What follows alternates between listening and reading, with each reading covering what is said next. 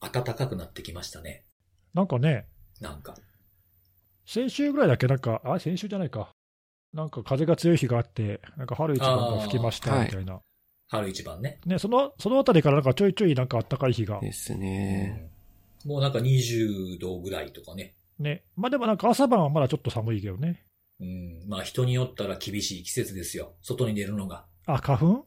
花粉。ああ、確かに。あ、辻さんも花粉症だっけ？あ僕は、あの、花粉症ないです。あの、ちょっと秋口ぐらいになってくると、豚草がちょっと怪しいかなぐらいな。なんか、辻さんいつも豚草豚草言ってるのだけまあ、覚えてる。豚草っていう響きが好きだっていうのもあるそうんですけどね。そうそうそう。言いたいだけでやつ辻さんは豚草みたいなんす。よ、つって。はい。言いたいだけ。俺は全然ないよ、花粉症。私もないです。いや最強の三人、最強のお三方じゃないですか。ね。花粉が飛んでようが全然いけますよ、本当に。ねそうですよね。いけ、いけますよってどこに行くねんって話ですけど。えー、なんかそらそうとは、ネギスさん、あの、ツイートで、このポッドキャストがもうちょっとだけ続きますって書いてましたね。そうね。あれ何？亀仙人のやつですか？なんか、そんな昔あったよね。そうそうそう。いや、なんかちょっと、ちょっと思い出してさ。はいいや、なんか、タイトル、この間のタイトル見たときにさ、うん。なんかほら、おめでたい、おめでたいけど、なんか終わりそうな雰囲気があったから、なんか最終回みたいなね。そうそうそう。うんなんかそう、はい最終あ回っぽい終わる、かなみたいな。あれこれはなんかそういうフラグなの？と思って。なんかね、父にありがとう、母にさようなら、すべてのチルドレンにおめでとうみたいな。終わっちゃいそうなね、そうそうそう。感じはちょっとありましたそう、よね。なんで、ちょっとツイートするときに、あ、これなんか終わっちゃいそうだなと思って、いやいや、まだまだ終わんないよっていう、そう。それを言うとそっからね、もう2倍3倍やらなあかんからね。そうなんだよね。最低でももうね、500回ぐらいまではやらないと。そうそう。そっからが長いんだよね。確かに。まあ、ある意味スタートラインっていうのもね。そうです、そうです。うんはい。シーズン4がね、スタートしたんで。今シーズン4なんで、ね。はいよろし海くお願いします外のね、ドラマなんてシーズン10何本とか20何本とかありますからね。平気で。ね、まあそれだけでもほら、人気だから続くわけでしょ？そうそうそうそうそう。ね、我々もそういう感じでいきたいですね。そうですよ、本当ね。リスナー3人しかいないんで、10人目指して頑張っていこうっつってね。確かに。なんか、いつからだろうね、リスナーさんにって言い始めたのね。わかんないです、わかんないです。3人元ネタがよくわかってい。ないです。じゃあ、あれね、多分3人ぐらいの気持ちでやりましょうみたいなとこからね、来てるんですよ、確か最初から言ってるよね、それね。そうそうそうそうそそううそうそう。そうなんですよね。まあ、そのね、その前回のやつを受けて告知しましたよ。ああ、ありがとうございます。はい、あのー、15日、3月15日の火曜日はい。はい。を、えー、まあ、なんていうんですかね、この、このあれを振り返るような感じというか、行くあれ、来るあれ。そう、行くあれ来るあれっていう。ネーミング最高だね。最高のネーミングセンスしてますよ。ほんまに。誰やあんなタイトルつけたん？誰だろうね、あれ。ね、いや、まあ、この収録っていうか、エピソード公開するときには、まあ、多分まだ、まだやってないと思うんだけど、そうですね。なんでこれ聞いたらぜひ、ちょっと火曜日の夜、そうですね。はい、聞いてください。まあ、あの、ほら、せっかく今回、あの、まあ、受賞記念っていうこともあるんだけど、うん。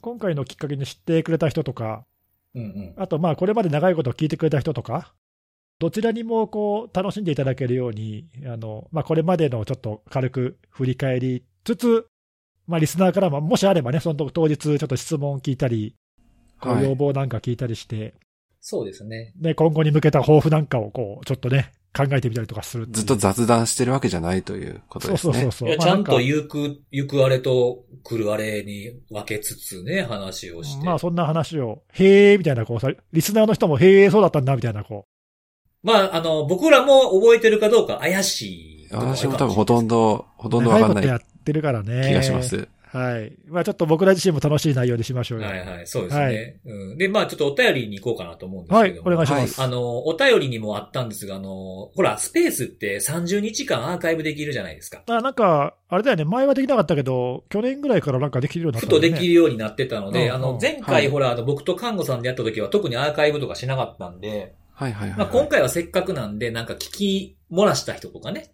そうだね。まあ、せっかく記念配信って言ってるしね。そうですそうそうあね。の単なる雑談だと、まあ別にアーカイブするまでもないかなっていう感じだけど、まあ今回は残してもいいんじゃない？そう。30日聞ける。残してもって言うけど、30日以内に聞かないと消えるんだよね。消えちゃうってことなんですね。そうだよね。うんまあいいだから本当に。に、あの、行くあれになってしまう。ああ、なるほど。当日の夜ちょっと聞けない都合が合わないっていう人は、でまあ、すね。ね、うん。はい1ヶ月以内に聞けるでしょ。まあ聞いていただければはい、ぜひ。いいかなと思いますと。はい。で、えーお便りなんですが、えっ、と、意外と炭酸せんべい知ってる人いましたよ。まあ、それはだって関西では有名なんでしょ？でも、ローカルだと思ってなかったっていうのが多かったですね。ああそうなんだ。炭酸せんべいそのものは知ってたけどと。あまりにそうそうそうもメジャーすぎて、はいはいはいはい。全国区だと思ってたと。そうそうそうそうそう。いやー、全然、一度も聞いたこともないし、目にしたこともないよ、僕は。すぐね、あの私も自分の全く一緒で自分の知ってるものは、あの、全国区やと思ってしまうんですよ。まあ、あるあるだよね、それね、なんかね。そうだって、僕、本当に小学校ぐらいまで関西弁が標準語やと思ってましたからね。ああ、まあ、でもだって周り全員関西弁だったらそうなるよね。そうそうそう。標準語っていうのがあるって学ばへん、学ぶまで分かんなかった。テレビでなんか聞こえてくる言葉とかも結構関西ローカルの番組も多いから、ああ、そうかそうか、確かにね。そうそうそうそうそう。どっちが標準語とかっていう概念がなかったからね。そうか、逆にあれか、うんそのう、ん関西ほどこう、何、大きくない地方圏っていうかさ、うん。そうだと、例えばほら、全国の放送とかだと普通標準語で喋ってるから、そうそうそ。の自分たちのその使ってる方言との違いってのは多分ね、意識しやすいのかもしれないけど、関西だと逆にそれが意識しにくいかもしれないね。そうなんですよ。へえ、面白い。意外といたなっていうことと。はい。であとはね、これはあの、多分、なんていうんですかね、こう、ご新規さんって言えばいいんですかね。どうえっと、最新話プラス、あの、高順で新しいものから順番に聞いて100まで聞き終わりました。素晴らしい。もう、そのままじゃあ、一番、一番で聞いてくれ。すごいっすよね、これ。ずーっと流してたってことですよ、多分これね。一週間ぐらいでしょ、だってこれ。ねえ、一聞いたの。回1時間だから結構、結はい構だよね。え、20、20、今20、125回目だっけ？これが 125? かな？だよね。だから20何時間聞いたわけだ。すごいな。そうそうそう。す すごい。ありがとうございます。で、ちょうどロシア、ウクライナの話題あたりで Spotify の障害で落ちたので、このポッドキャストはどこかに監視されているんじゃないか説を考えておきます。なんかそういえば先週あたりなんか Spotify 障害あったよね。なんかね。そうなんですよ。うんやばいですね、これ。プリズムとかに見られてるかもしれない、マジか。何も困らないですよね、見られて。何も困らない。だって聞いて欲しくてやってんねんもん。いや、でも嬉しいね。そうそうそうそう。まあそんな障害もありながら、ほら、あの、ちょっと変更を加えたんで、iTunes でなかなか反映されないというトラブルが、配信されないっていうのがあったじゃないですか、iTunes だけ。Apple アップル Podcast の。そうそうそうそう。はい。あ、なんだろうね？なんかちょっと困るよねまあ、。それに対して、あの、辻さんが新しいパソコン買ったからちゃうかって言ってる人もいましたね。なんなんですか、そのデスブログみたいなやつってこと？じゃああれかな？Apple 信者の俺が代わりにやったらいけんのかな？ああ、いけるかもかもしれないですね。そんなわけあるかい。どんなテクノロジーやねん、それ。まあでも Apple ね、そういうとこあるからな。ちょっとこなんなんですか、ちょっとアップル、アップルそういうとこあるって、友達？う。そう。まあるんよ。割とダチ感ありますそう、よね。あいつでそういうとこあるんよ、ちょっと。あいつうんみたいなちょちょっとある。うん。許してあげて。ティム、ティムとマサって呼び合う仲なうんのさ。。悪気はないんだよ。悪気はないの。うん。できない。悪気はない。すごいよね。あの、エピソードだけ配信されてアートワークだけ変わらんっていうね。なんだろうな、あれ。うん、固くなさを感じたな。うん。まあ、ひょっとしたら、そのうち 治治るかもしれないけど。まあ、気長に、気長にというか。はいはい。そう。まあ、そんな中ね、あの、テクニカルな、あの、やつを、これずっと、あれですかね、チェックしてくれてたんですかね。あの、オニオンシェアの話をツイートしてくれてる方がいらっしゃいまして。おお懐かしい。なんかだい、だいぶ前に紹介したよな。そうですそうそうね。で、それで実際に使ってみたっていう方と同じ方だと思うんですけどおおも。ほいほい。うん。オニオンシェア2.5を久しぶりに試したら、Linux ではスナップやフラットパックで、えー簡単に導入できて、チャットでは日本語も Android トアブラウザーでも使えるようになっていました。おおだいぶ進化してるね。えーそうちゃんとですね。使って報告をいただけてるっていう。いいですよね。こういうのもいいですよね。いいですね。ありがとうございます。そんなお便りが来ておりましたとはい。いうことでございます。はいあ。りがとうございます。はい。じゃあ、そろそろじゃあ本編いきますかい。きますか。はい。はい今日はね、そうだな。ちょっと前回誰やったかも覚えてないねんけど、ネギさんにしようかな。なんか、トアの、トアの話したし。そうね。トアといえばみたいな。確かに、オニオンシェア紹介したの俺だもんな。いや、でもちょうどその、あの、いい流れであれですけど、今日トアの話しようかなと思ってて、お、おう今日ちょっと紹介したい話は、その、ツイッターがさ、最近、トアのオニオンサービスになんか対応したっていうニュースがしてた。してたよね。なんか、うんえ、今まで対応してなかったのって逆にびっくりした。それを、それにびっくりした。で、多分そっちでびっくりしたっていうのがあるかもしれないんだけど、ちょっとまあその話題を紹介したいなと思うんですけど、はい。はい。とあのそのエンタープライズオニオンツールキットっていう、なんて言えばいいかな、あのウェブサイトをそのオニオンサービスに対応するためのまあツールキットを開発している人がいて、でまあ、この人があのつぶやいてたんだけど、私がちょっとツイッターをお手伝いしましたみたいな。お、かっこいいな。うん、で結構このツール、あのいろんなサイトで使われてて、まあまああの標準的な感じで使われてるんだけど、うん。でまあ、なんでこのタイミングでツイッターがこう、まあ、今更っていうか、うん オニオンサービスに、うん、対応したのかっていうと、えーまあ、実はちょっと前振りがあって、その1週間ぐらい前に、えーロシアの規制当局が、えーツイッターけしからんので、アクセスを制限しますという発表をして、うん。で、えーまあ、実はその前にフェイスブックもなんかアクセスを制限しますとまあ発表してるんだけど、一応それを受けてということで、だったらこっちはオニオンサービスやっちゃうもんねみたいな、うん。まあ、なんかそんな、あの感じのやり取りがあって、はいはい。で、なんでそのロシアがじゃあ、ロシアの国内からツイッターとかフェイスブックを制限しますって言ってるかというと、まあ、それでも前振りがあって、まあ、実はその先月からのウクライナ情勢で、まあ結構そのそういうソーシャルメディアがロシアのその国営のおメディアとかの内容を、まあ、ちょっと規制したりだとか、えーこれはその何あの真実じゃないかもしれないとか、まあ、ちょっと注意するようにみたいなことをユーザーにこう気づかせたりだとか、まあ、いろいろなんかこうやってんだよね、うんうん。プラットフォーム上で。で、まあ、それが気に入らないんで、ロシアはけしからんと言って、えーまあ、アクセスを制限するって言って、まあ、それに対して、じゃあっていう感じで、まあ、お互いにこうちょっとなんかやり合ってると、うんうんまあ、そういう感じの流れがあって、えーまあ、今回のオニオンサービスの提供という、まあ、そういう感じですね。まあ、これ聞いた人ね、あの驚いてる人ももしかしたらいるかもしれないけど、まあ、ロシアって実はもともと結構こうたくさんのサイト、ウェブサイトへのアクセスをもともと結構制限していて、あとまあそういうその規制をかいくぐる人をこう許さない、回避できないようにということで、VPN とかね、そういうのもブロックしたりだとか、まあそういう意味では結構そのアグレッシブにこう国内で制限をしている国の一つなんだよね、ロシアってね。ああ、まあそういう国いくつかありますよね。そうそうそう。でそうですね例えばそういう国って、あの、どんなのがあるかっていうと、フリーダムハウスっていう団体が、まあ、毎年毎年、あのフリーダム・オン・ザ・ネットっていうレポートを、まあ、毎年出してて、これはあのいろんな国を調査して、その国がどれくらいネットが自由に使えるかとか、えー規制があるかないかとか、あと、まあ、なんだろうな、権利の侵害があるかないかとかっていうのを、まあ、あのスコアリングして、ランキングしてんだよね。ありますよ。なんか報道の自由とかそういうのもありますもんね。そういった類のやつですよね。そうそう、そういうのの一つでネットの自由っていうのは、まあ、あの調調査してる団体があるんだけど、そこのね、去年の最新のレポートを見ると、ロシアは100点満点中で30点なんだよね。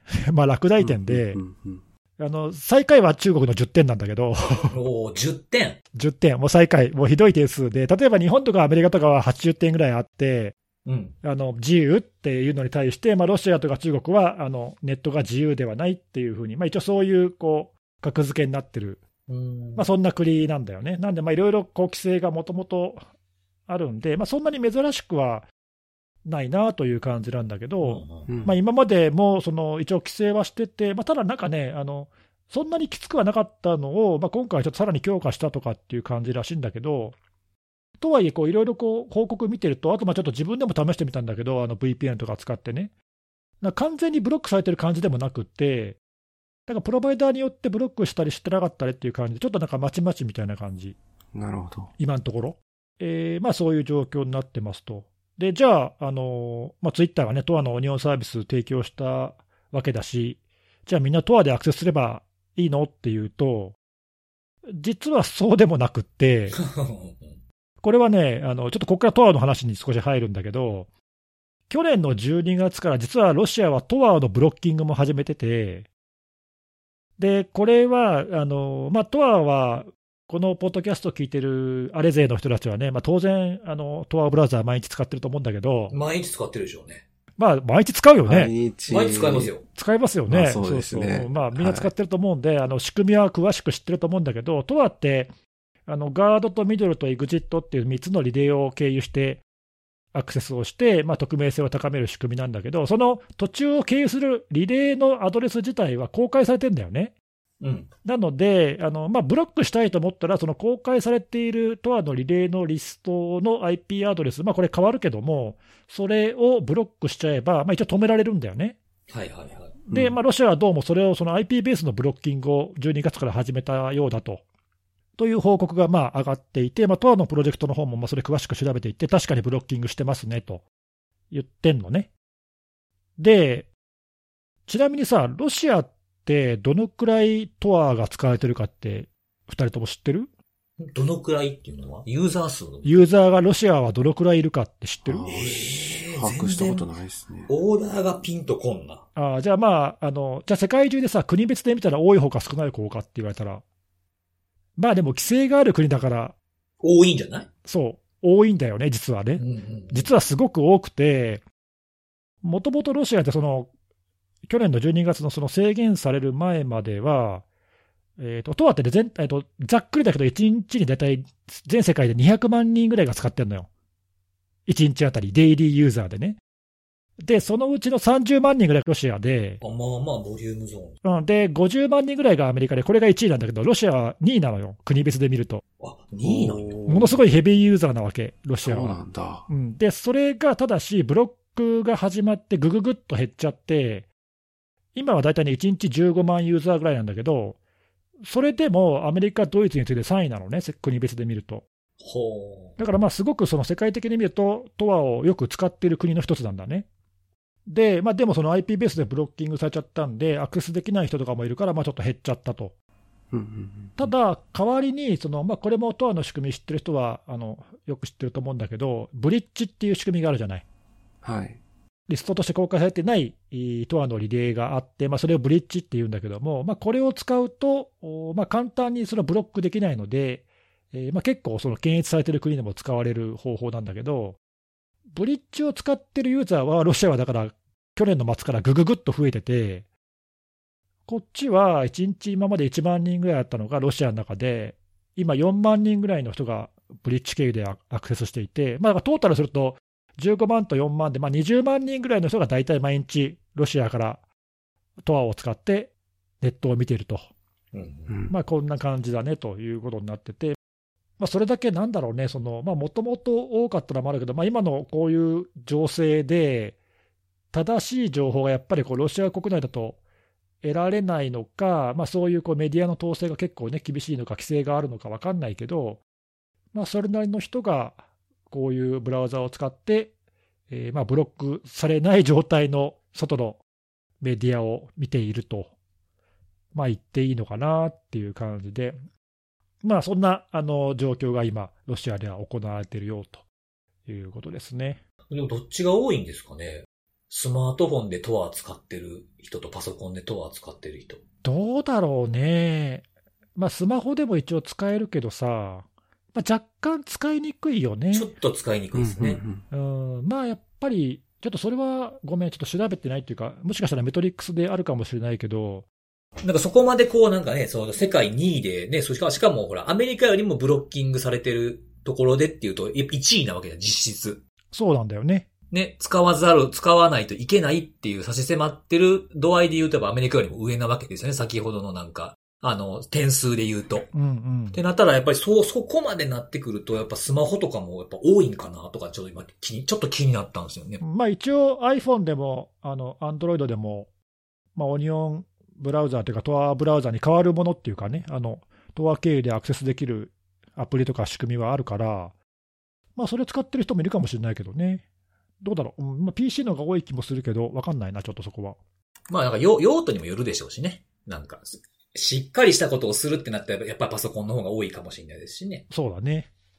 はい。まあそんな感じで、ちょっと、あの、トアを提供する人もいるし、ブロックしようとする人もいるし、頑張って使おうとする人もいるし、みたいな感じで。うんうんうんまあなんかよ、こういう時よくありますよね。そのなんか、通そうとする人と止めようとする人のいたちごっこみたいな。そうなんだよね。。なんかどっちかが何かやると、どっちかがまたそれを回避してとかさ、またさらにそれを上を行ってみたいなね、なんかまあそういう感じに今なりつつあるなっていうか、まあ、ただ、あの、トアの今のブリッジの仕組みって結構よくできてて、あの簡単にその通信見ても、トアの通信って分かんないようにいろいろ細工してあるし、あとまあさっき言ったみたいに、その公開されていない IP アドレスを、アドレス毎回変えてつなぐってこともできるし、はいはい、はい。まあ、そんな簡単にブロックできないんで、まあ、そういう意味ではね、あのまあ、本気出してその、かいくぐろうと思ったらできちゃうから、まあ、それこそ本当に遮断するとかね、なんか、そうですよね。もうインターネット遮断みたいな。そうそう、まあ、実際そういうのもね、ロシアはいろいろ考えてるらしいから、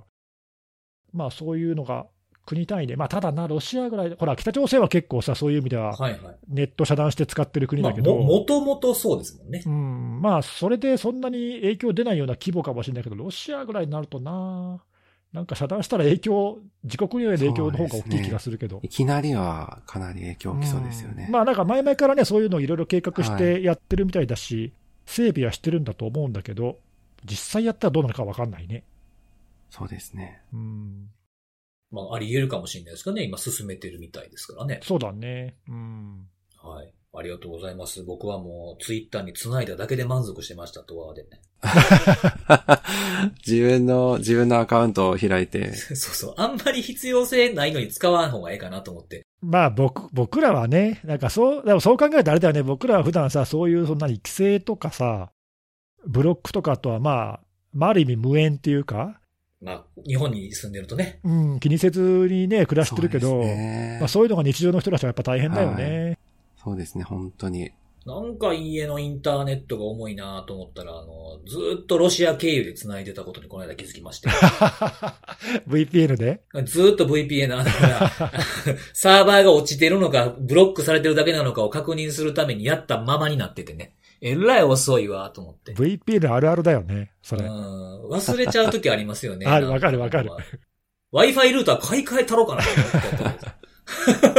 全然ちゃうかったっていうやつでしたけどね。はい。ありがとうございます。はーい。はい。えー、じゃあ次は、看護さんお願いします。はい。えっ、と、私はですね、今週3月の、えっ、と、10日に、Google の、その、セキュリティ、Google っていうか、その、Chrome のセキュリティチームが、あの、記事を1個公開されてまして、Chrome 周りで、まあ、エクスプロイトが、まあ、増えてますねっていうのは、なんか昨年もなんか話したような記憶があるんですけど、うんううんん。あの、今回はまあ、Chrome のセキュリティチームも、まあ、その、Google Chrome のそのエクスプロイトを取り巻く現状みたいな形で、まあ、総括っていうのかな。あの、そういったところを少し整理した情報っていうのを記事に出されていたので、それを紹介したいんですけども、Chrome のエクスプロイトって、なんかそれこそもう、去年とかだと、しょっちゅうなんかゼロデーだ、ゼロデーが出てるね、みたいな話を、まあ、見聞きしていたわけなんですけども、もうちょっと前の、それこそ2015年とか、もう本当その時代の時って、ただその Chrome そのものにそのエクスプロイトが見つかって、それ、ささらにそのゼロデーで悪用されてるっていうのは、まあ、本当になくて、なんていうか、あの、強固というか、非常にセキュアなブラウザーで安心して使えるね、みたいな、なんかそんな感じではあって、で、それが少し変わってきたのが、2019年かな？に、あの、ゼロデーで悪用されている脆弱性が確認されたという形で、まあ、報告であったりっていうのが出てきているわけで、で、そこから徐々に徐々に増えてきてるんです。徐々にというかその件数がどんどん増えてるんですけども、件数で言うとですね、2019年が、プロジェクトゼロの方が把握している件数で言うと、えー2019年が2件、で、2020年が8件、で、2021年が、えー14件と。で、今年はもう1件、ゼロデーの脆弱性修正されましたね、先日。はい。っていう感じで、あの、エクスプロイトが実際に悪用されている状態っていうのが出てき、ているという、そういうところがある中で、で、それが、なんで数が増えてるのかというところを噛み砕いた内容というのが4つ理由がありますっていうのがその記事の中で説明をされており、まあ1個目としては、まあ、Chrome のコードって基本はあのオープンリポジトリ上で開発されており、まあバグであったらバグっていう形でちゃんとあの公開された状態で修正をされるわけなので、要はなんかこっそり修正ってやっぱり当然できないわけで、まあ、透明性が。はい、担保されていると。まあそういう状態なので、まあだからこそ、あの、まあ、あの、実際の数字としてそれが計上されているっていうのがまず一つあるのと、あともう一個は、まあ時代の流れじゃないんですけども、攻撃者がやはりフォーカスしている先っていうのが、まあ、クロームに向くようになってきている現状があると。で、少し前は、やはりあの、プラグインというか、えっ、ー、と、Adobe のフラッシュプレイヤーを、まあ、使って、ドライバーダウンロードで実行させるような、まあ、そういった、あの、フラッシュの脆弱性っていうのは非常に人気で、エクスプロイトキットとかでも、まあ、多く使われていたと思うんですけども、あの、そちらが非推奨になってですね、まあ、基本もう今フラッシュで動くサイトって、メジャーなサイトだともうほぼほぼないんじゃないかなとは思うんですけども、使われなくなって、攻撃者がやっぱり次、矛先として見るのはどこかっていうと、やっぱりまあ、クロームに目が向きがちだと。で、あとあの、エッジって呼ばれている、そのマイクロソフトが開発している、まあ、いわゆる Windows の標準って言っていいんですかねあの、まあ、あの、いわゆるブラウザー、MS のブラウザーっていうと、まあ、エッジがあるんですけども、あちらももうクロミアムベースの実装がされるようになって、まあ、なんで、例えば Chrome で見つかった脆弱性がそのまま、マイクロソフトのそのエッジ側に同じように影響が及ぶと、まあ、そういった現状にはなっているので、一個見つかれば、まあ、応用が非常に効くと。幅広くまあ、攻撃者側からしたら、まあ、いろんな人にリーチできるっていうところからも、まあ、フォーカスされやすい状態になってるのかなと。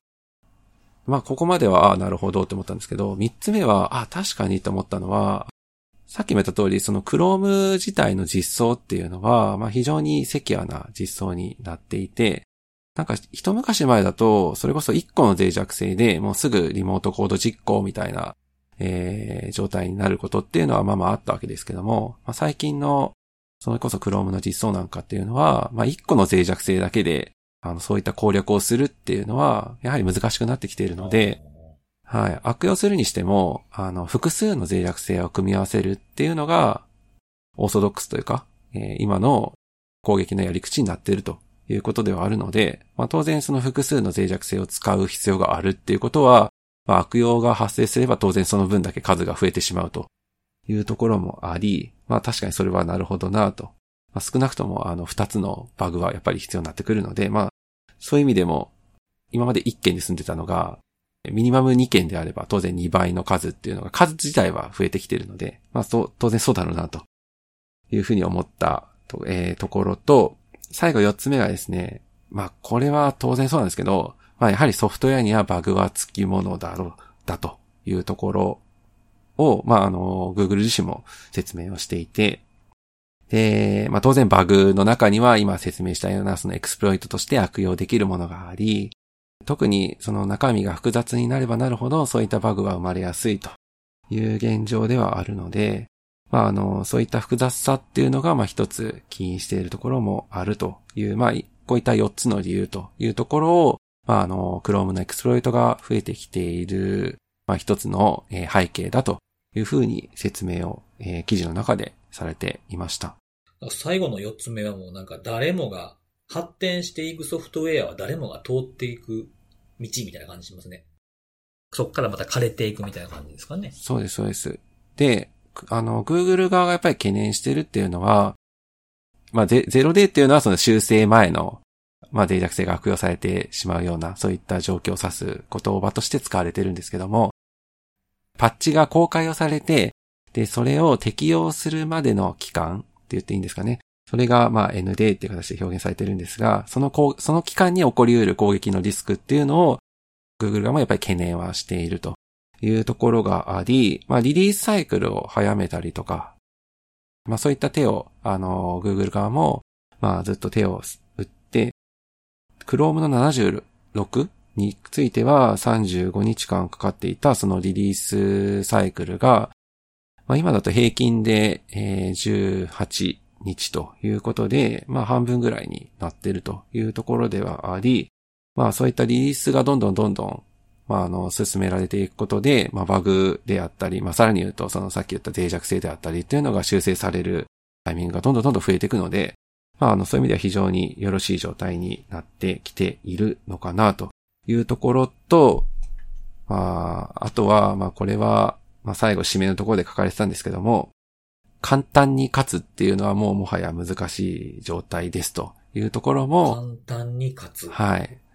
まあ簡単な手はないという意味だとは思うんですけども、まあいろんな手を、まあ2手3手という形で、あの対策として進めていく中で、えー、まあやっぱりその、単純にそのセキュリティだけを高めていっても、例えばそ、それが結果的にパフォーマンスの部分に影響が及んでしまうとよろしくないというところの、まあそういったトレードオフとかも出てくるというところもあり、まあなので、まあそこら辺に関しては、まあバランスを見て、まあ対応しつつ、まあなかなか簡単にはいかないというような形の書きぶりがされて、えー、いる中で、で、最後ですね、じゃあどういったらこういった対応というか問題に対して私たちができるかということに関しては、まあ、取り分けということで、えっ、ー、と、Chrome の更新通知がされた場合は更新を行ってくださいという、まあそういった書き方がされていました。はい。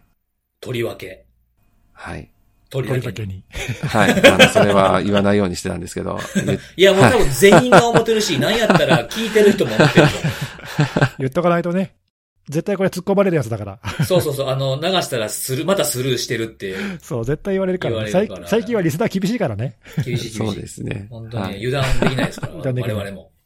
いや、でもこれ、あれだね、その、クロームはやっぱりなんだろうな、あの、まあ、昔のインターネットエクスプローラーと似たようなというか、うんうんうん、もうちょっとね、あの、シェアが高くなりすぎてるっていうかさ、そうですよね。使ってらっしゃらない方はいないんじゃないかってぐらい。そうそう。まあちょっとね、存在感が大きくなりすぎてるのもあって、まあ狙われるは狙われるし、ただ、あの、ね、さっきの看護さんの説明にもあったように、まあ非常にこう、なんだろうな、その開発プロセスはま透明性が高いし、修正が出るまでの期間がね、短くなってるとか、決してそのソフトウェアの品質が悪くなってて、攻撃が増えてるわけではなくて、むしろ高くなってるんだけど、まあ、攻撃側も手を緩めてなくて、攻撃が見つかってるっていう状況で、まあ、それがでもちゃんと可視化されてるっていうのは、まあ、その悪い状況ではないかなっていう、そうですね、うん。はい、そういう見方だよね、多分ね。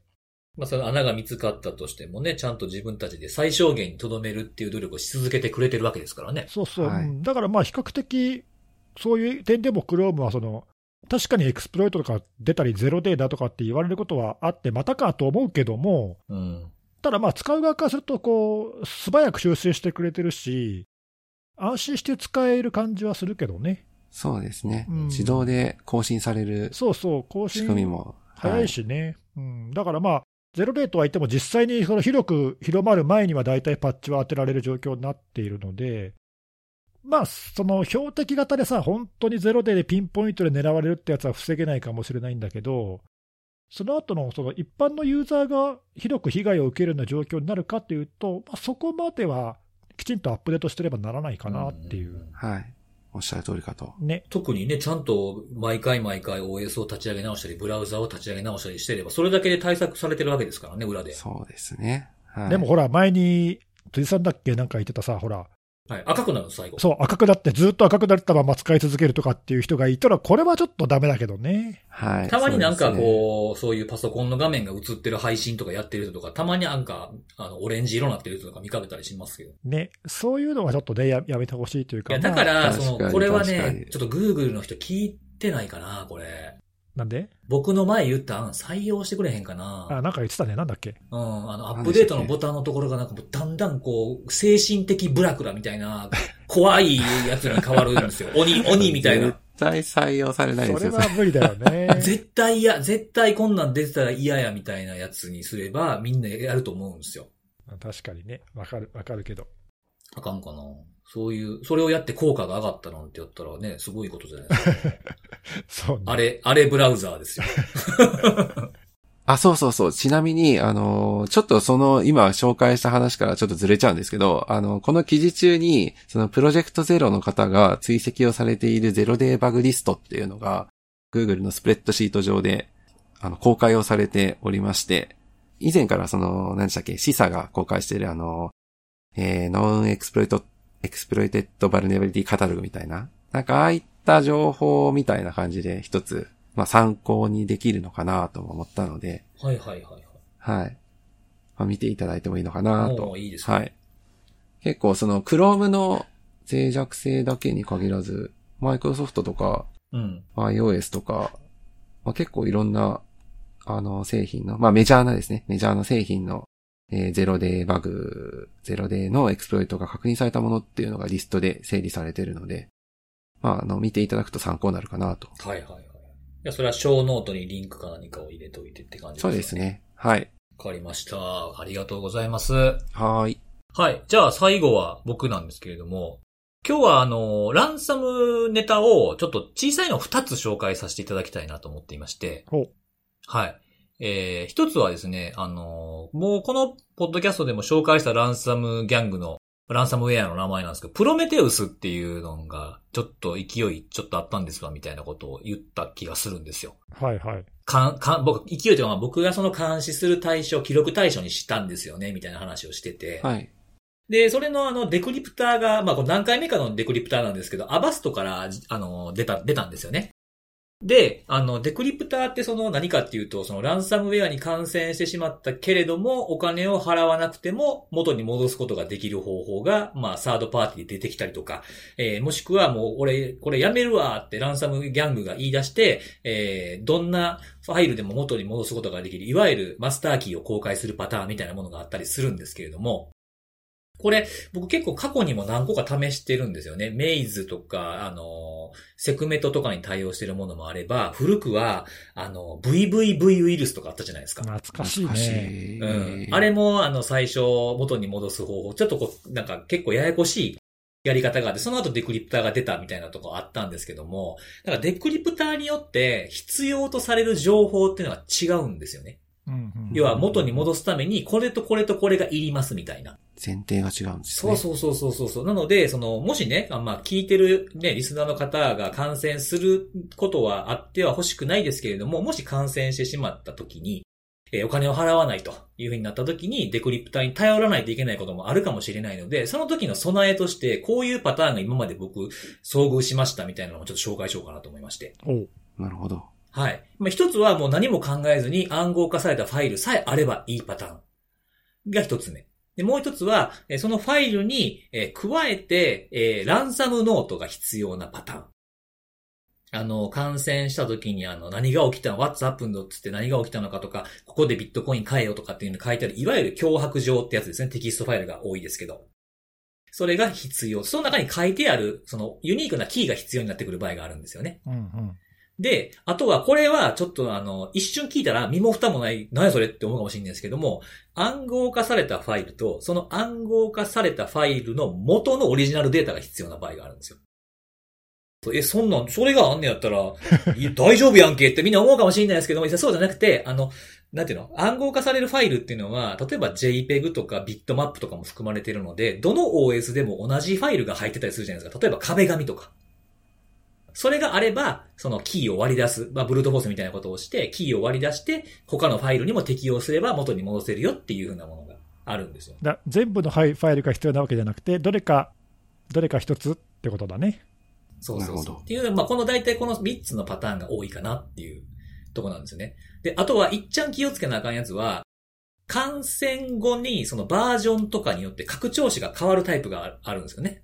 例えば VVV やったやつが、なんか YYY とかに変わるとかね。同じランサムファミ、ランサムウェアファミリーなんですけど、ちょっと仕様が異なるとか、いう場合があるんですけど、僕は過去にそれ遭遇したやつで、あの、あなたが感染したやつの拡張子どれですかって選ぶところを違うやつになって、ポチッと押してしまうと、二度と元に戻されへんようになるっていうのがおーあるんで。それはなんか、チェックして、なんかね、止めてほしいよね。そうなんですよ。そうですねでもそう、そういうやつも中にはあったりとか、その、なんていうの？その、ちゃんと、ちゃんとした言い方悪いですけども、その、まあ、商用のソフトウェアを開発してる会社ばっかりがこういうのを作るとは限らないですし、ああ、なるほど、うん。ちょっと有志が、もうとりあえずっていう感じで作っちゃうパターンもあるので、こういうこともあり得るっていうことを想定しておかないといけないってことですね。なるほど。じゃあ、バックアップが必要だな。そうそうそう。だからバックアップ、難しいですよね。これ、感染する前のバックアップの方が大事なんですけども、本当はね。感染、そう、感染したやつのバックアップも必要やし、あの、まず戻すときには、まあ、少、少量のファイルで、1個とか、うん、1個とか2個とか、ちょっとした、ちょっとしたフォルダの中とかだけっていうのを一回やってみるっていう。な長くかけると時間もったいないから、それをやってからっていう風なものが大事なんですよね。なんでまあ今ほら、あの、暗号化されたファイルのバックアップがいるってネギスさん言ってくれましたけど、まあ、ランサムウェア対策の一つとして、その被害をできるだけ最小限に抑えるためにバックアップ取ろうみたいなのが一つの対策として言われると思うんですけど、はい。これはもう強く言いたいのは、あの、最近結構、あの、逮捕されたりとか、あの、逃げ、逃げちゃったりとかみたいなものが多くて、キーが出てくる場合も、まあまああると。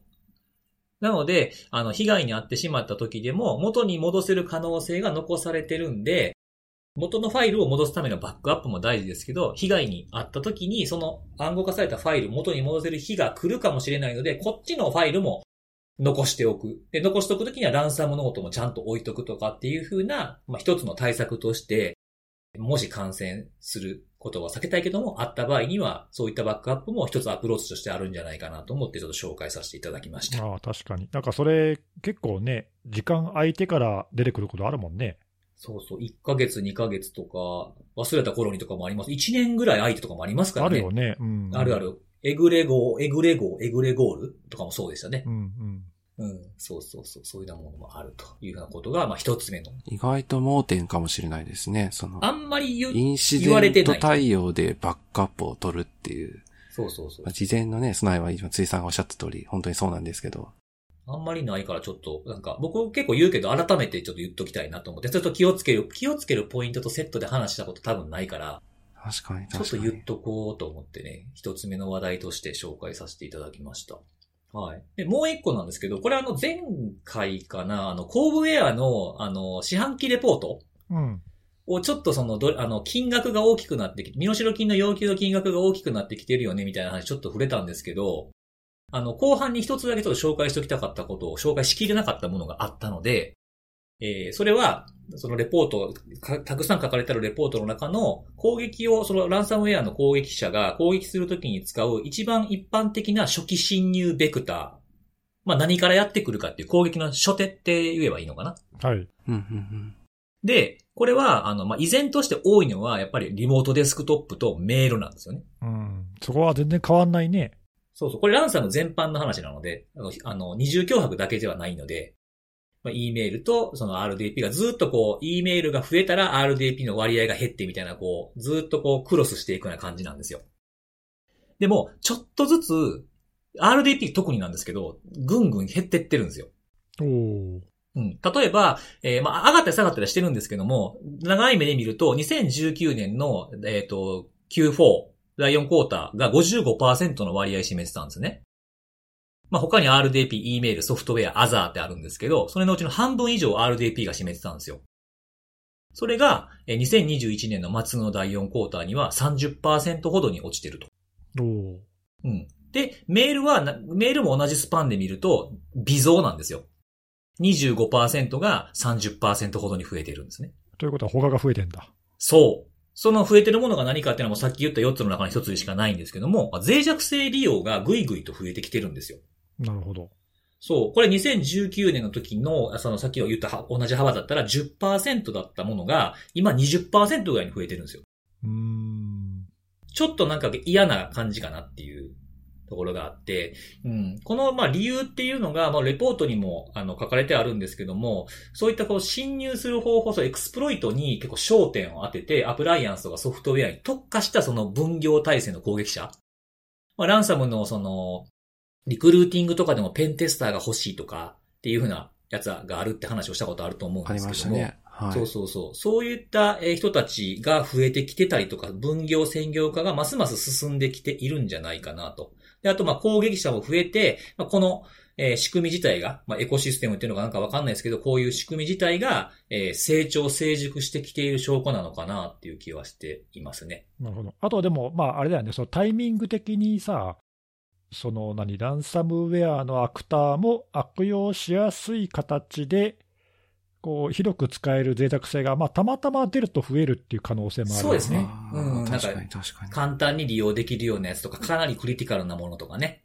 単純なものとかそうね。そうそう。例えばだけど、その、この間の Log4Shell みたいなやつはいはいはい。とか、あれは結構ランサムウェアのアクターだったり、クリプトマイニングのアクターだったり、なんかいろんな人たちが、あとまあ標的型の人たちも使ったとか、なんあ、かそうですね。うんまあ、誰でも使えるような感じだったからさ、はい。例えばああいうようなやつが、なんかこう、1個バーンと出ると、その時だけぐーっとそういうのが増えるっていうことはあるかもしれないよね。そうですね。まあ、さっきの Chrome みたいにね、あの、ユーザーが多いっていうのも一つの条件でしょうしね。使われるっていうのはね。まあ、でもその全般的な傾向として、そういうその、たまたまその時に増えたっていうのは、まあ、あるかもしれないけど、それとは別にというか、こう全体的にこう長い目で1年、2年っていうスパンで、やっぱりそういう増減があるっていうのは、やっぱちょっと注意が必要だよね。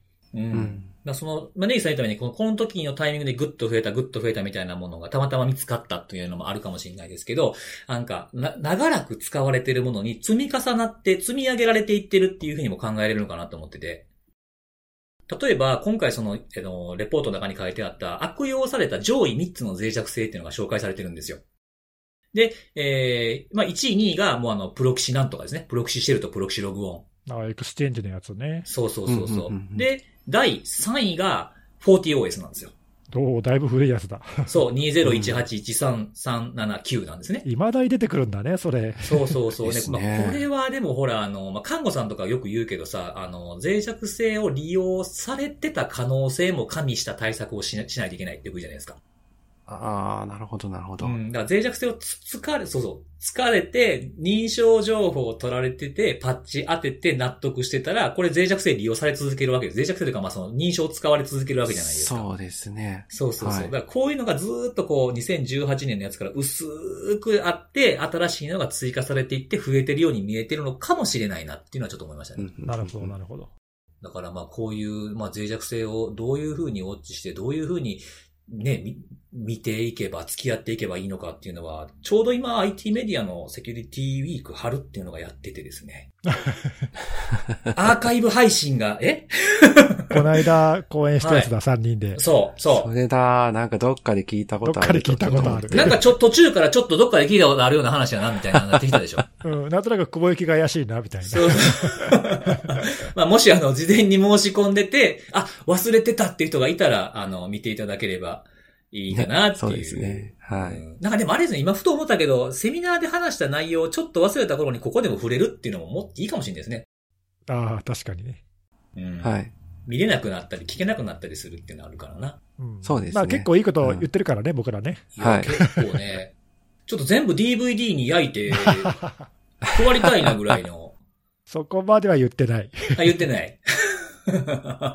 はいまあ。そんな感じの2つのランサムネタをちょっと紹介させていただきました。はい。ありがとうございます。まあなんかちょっとね、はいあの、海外に限らず国内のやっぱり感感染事例も、まあなんか、かいろいろこう、目目にする機会が多くなってきてるっていうか、はいうん。なんかやっぱりね、こう、気をつけないと、そうですね。しかもね、リークが出てしまうとね、かなり取り沙汰される可能性も高いので。そうだね。なんかそういうのははい最近やっぱ目にするし、そうそうそうそう。はい。まあ、改めて気を引き締めていきましょうということでございます。ということで今日はセキュリティの話3つしたので、最後に、えーおすすめのあれのコーナーなんですけれども、はい。今日はちょっと趣向を変えまして、お、リスナーのあれでございます。えどういうこと？リスナーに紹介いただいたおすすめのあれを紹介してみようとなるほど、なるほど。ええあーすごいいいなそれそういいいうことですか。あの、たまたま、その、これもいつか紹介してくださいっていうふうにあの、ツイートしてくださった方のその、これっていうやつが、あの、僕、知ってるもんだったんで、おーまあ、あの、ちょっと前回と似たような毛色になってしまうんですが、まあ、関西の会社のお菓子なんですけど、はいはいはい。これはでもね、あの、結構、100均とかにも売ってたりするんで、こっちでも。知ってるかもしれないですね。知ってるかもしれないです。なんだろ満月ポン。知らない。満月ですよ、満月ね。うん。う。満月でカタカナ。ナで、ポン。初めて聞きました。え、あのーポン菓子って聞いたことない？なんていうのかな？ポン菓子ってこう圧、圧力かけてポンって刺してこう、あと米とか膨らましたりするなんか和製ポップコーンみたいなやつをポン菓子って言ったりするんでうん、すけど。わかるわかる。それはわかるけど、満月ポンはわかんない。嘘。ええ知らない。えー、こんなお菓子100均で売ってるんですか？なんかでも今ちょっと、あの、調べたんだけどさ、このパッケージはなんか見覚えがある？あります？でもごめん、ちょっとわかんない。これも大阪の、なんかめ、何、名物品そうなんですよ。その大阪のその松岡製菓という会社が作ってるんですけども、うんうん。松岡製菓は満月ポンしか作ってないんですよ。え？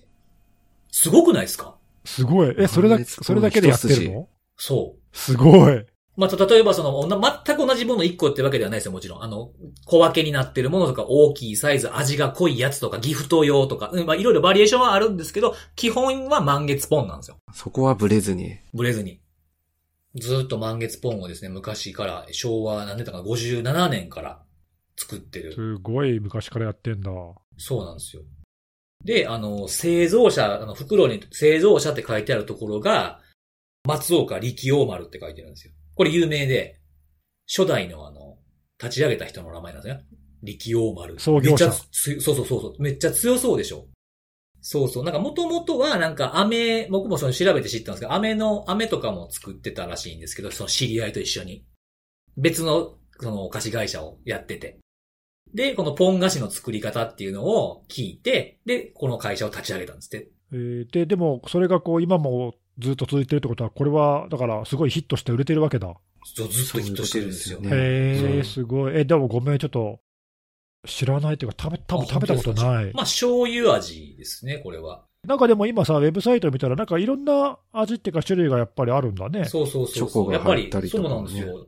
僕も、そすごいですよね。松岡製菓やのにさ、ドメインがさ、満月ポン COJP なんですよね。もうそっちがメインって感じだね。そうそうそうそうそう。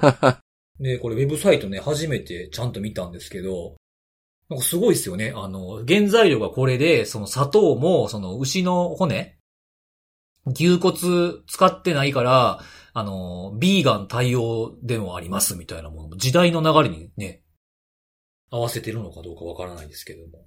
これはでも、関東圏というか、いろんなところで手に入りやすいの？売ってんの？そうですね。あ、あの、さっき言った100均とか、見たことある？あとは、ありますありますあります。へえ、あとはなんか、ちょっとこう、地元のスーパーマーケットみたいなところとか。そうなんだ。いや、探そうと思って、だからみ、あれ、探せば見つかるのか？あとね、あのアマゾンっていうサイトもあるから。あ、知ってます。あ、奇遇ですね。奇遇ですね。知ってましたか？えーでも俺、通販でお菓子って買ったことないかもな。ええー、嘘、僕、おかきとかも買うよ。マジで？あとは、柿の種、柿の種とか。いや、なんかスーパーとかで行ってなんか買うことはまああるかもしれないけど、わざわざ通販でお取り寄せとかはしたことないかもしれない。ええー、なんかチョコレートとかクッキーとかもないんですか？ないなぁ。ええだからそ、だからそ、そこまでしないと手に入らないようなものってあんまり買わないかもしれない。ああ。なんかスーパーとか。かで気軽に手に入るものとかしかはいはいはい買わはい。ないかも。あ、そうですか。えーいや、でもなんかちょっと、ちょっとなんか美味しそうだね、これ。そう、炭酸せんべいに続きね。ちょっとこう、毛色が違うというか、こっちはしょっぱいめの。甘じょっぱいみたいな。辻さんはこの満月ポンもよく召し上がるんですか？満月ポンはね、あの、たまにしか食べないです。たまに。あ、でもたまに食べるんだ。でもね、実家、実家に帰ったらあるわ。絶対あるわ。ああ、そういう感じなんだ。出てくるうちの母親がよう好きで買ってて、あの、す送ってきよる時もあるんですよ。え、じゃあ、これは子供の頃から慣れ親しんだ味なわけだ。あもう満月ポンはそういうことねだってもう、そういうことですね。もう僕の周り、僕もあの、子供の時は顔丸顔やったんで、もう満月ポンみたいな顔しやがってって言われてましたね。知らんがな。自分の子供捕まえて満月ポンみたいな顔しやがってって、どういうことお前が産んだんやろって思いますけどね。あれは何やったんか嬉しい表現なのかもしれないですね。嬉しいのか、なんか言いたいだけなんかよくわからないんですけど、満月ポンみたいな。えーでもこのウサギのキャラクターもちょっと可愛いね。そうですね。ポン、ポンちゃんでしたっけ？うん、なんか可愛い。あの、この、何？トートバッグとかちょっと可愛い。トートバッグ？そんなんあるんですか？グッズ？うん、グッズ、これ可愛い。はいこれ、これなんかおねお買い物バッグでちょうどいいな。ああ、エコバッグ的な。風呂敷みたいなのもあるんや。うん、お菓子よりもこっちの方が欲しいな。そんな、こう、本末転倒なこと言ってあげないでくださいよ。えーグッズ可愛いこれ。